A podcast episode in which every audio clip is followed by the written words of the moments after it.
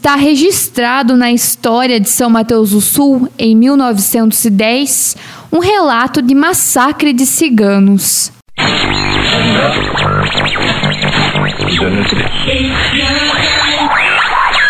Aqui, na RDX. Rádio História. Conhecer o passado. Para entender o presente.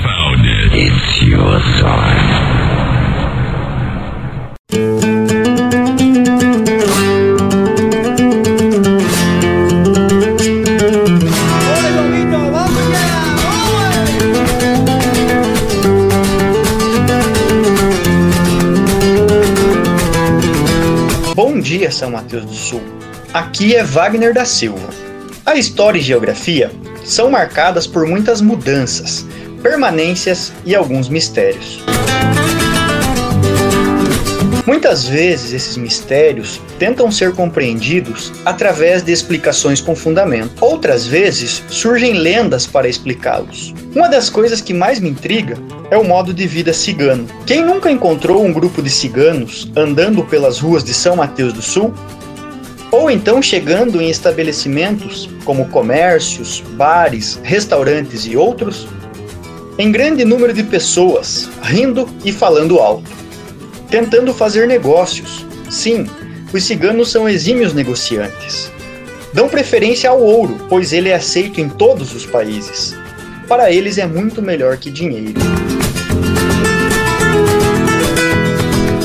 Não lembra dos acampamentos que geralmente eram montados próximos ao rio Canoas, na altura da rua Dona Estefânia? Quem nunca foi abordado por uma cigana pedindo para ler a mão e ver a sorte?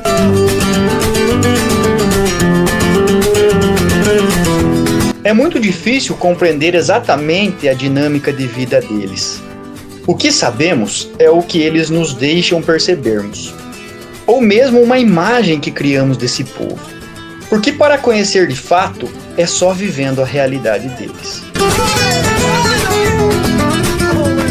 O universo cigano é tão antigo e extenso, tão cheio de crenças e histórias, que nem mesmo seu próprio povo conhece bem o limite entre a verdade e a lenda. É que o nome cigano designa muitos povos espalhados por várias regiões do mundo.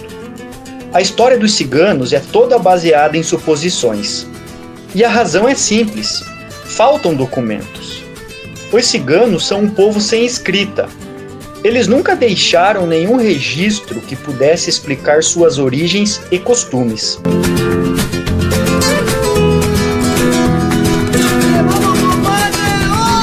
Suas tradições são transmitidas oralmente, mas nem disso eles fazem muita questão. Não possuem endereço fixo e têm uma forma bem peculiar de lidar com a morte, queimando todos os pertences do falecido, o que dificulta ainda mais o registro da história.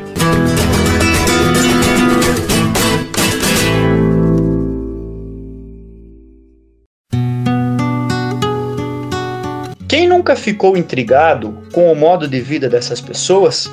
Pois é, hoje quero falar sobre um episódio que houve com um grupo de ciganos aqui em São Mateus do Sul. A tragédia cigana ou o massacre cigano.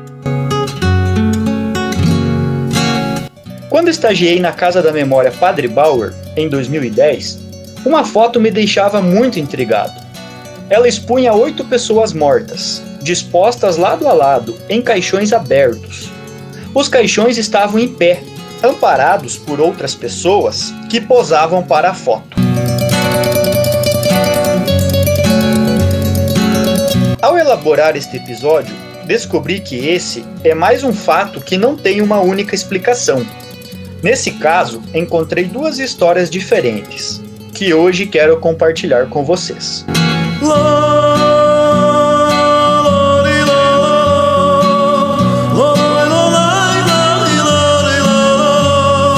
Ao ler um capítulo do livro e uma reportagem escrita pela professora Hilda Digner, conheci uma das versões dessa história, que também é a oficial. Por volta de 1910, um grupo de ciganos montou acampamento na colônia Cachoeira, aqui em São Mateus do Sul. e escolheram essa cidade para celebrar um casamento e o surgimento de uma nova família.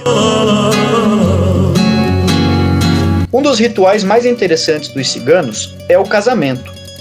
Embora cada comunidade faça a decoração da igreja ou ao ar livre, seguindo seus próprios fundamentos, todos têm em comum a riqueza de detalhes e um colorido especial. O casamento geralmente é arranjado pelos pais dos noivos. A cerimônia dura de três dias a uma semana, com muitas músicas para celebrar a nova família que está nascendo, o que para eles é sagrado e muito respeitado. Os símbolos expostos são dois punhais, o lenço vermelho, pão, sal, vinho e uma taça de cristal. Os trajes são especialmente trabalhados e coloridos, inclusive os vestidos de noiva, que fogem totalmente do convencional. São surpreendentes, com cores intensas e simbólicas. O vermelho é a cor preferida. Cheios de personalidade. Porém, o que era para ser motivo de festa virou uma tragédia. E foi por conta da vestimenta de uma das mulheres ciganas que teve início esse fatídico acontecimento. Conta a história que uma mulher cigana caçoou do casaco mal feito de outra convidada. Os maridos entraram na discussão em defesa de suas mulheres e a briga generalizada causou as oito mortes.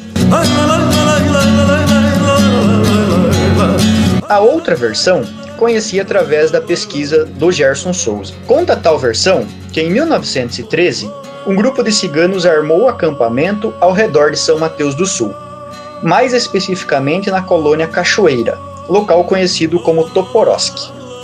Vários viajantes alertaram aos moradores sobre a ameaça que o grupo de ciganos representava à cidade. Como já falei, geralmente o olhar da população é de medo e desconfiança. Na época, corriam histórias que os ciganos roubavam crianças, eram adeptos à bruxaria e outras ameaças. O pânico que já tinha tomado conta de São Mateus do Sul aumentou quando correu uma notícia que os ciganos se preparavam para invadir a cidade. Muitos amateuenses se armaram, outros fugiram. Estava implantado um clima de guerra. No dia 5 de junho, às 15 horas, um trem especial partiu de Curitiba, trazendo o tenente Rodolfo Tobias Pinto e mais 26 soldados para proteger a cidade de São Mateus. Também de Olhando a Vitória veio um pelotão, e o sargento, querendo ter os méritos por salvar a cidade, coordenou um ataque ao acampamento dos ciganos, mas acabou sendo assassinado. No dia 9 de junho, o morador José Cordeiro de Andrade acompanhava o cabo Xisto em mais uma abordagem ao acampamento, trazendo preso o cigano Trajano do Amaral, acusado da morte do sargento. Os habitantes da cidade publicavam no jornal A República, de Curitiba, um apelo ao comissário de polícia será prudente que o nosso comissário lance suas vistas para esse grupo de homens, mulheres e crianças que se acham abarracados nas proximidades desta cidade. E, ao que parece, ocupam-se de coisas não lícitas.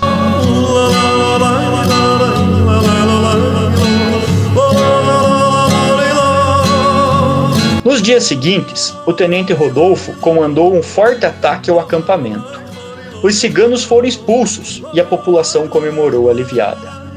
Luciano Stencil, então prefeito de São Mateus, telegrafou para o vice-governador pedindo a permanência do tenente Rodolfo, nomeando-o como delegado de polícia.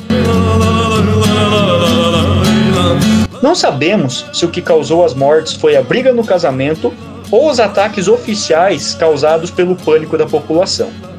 Porém, essa história pouco conhecida é uma das várias que compõem o rico acervo da história e geografia de São Mateus do Sul.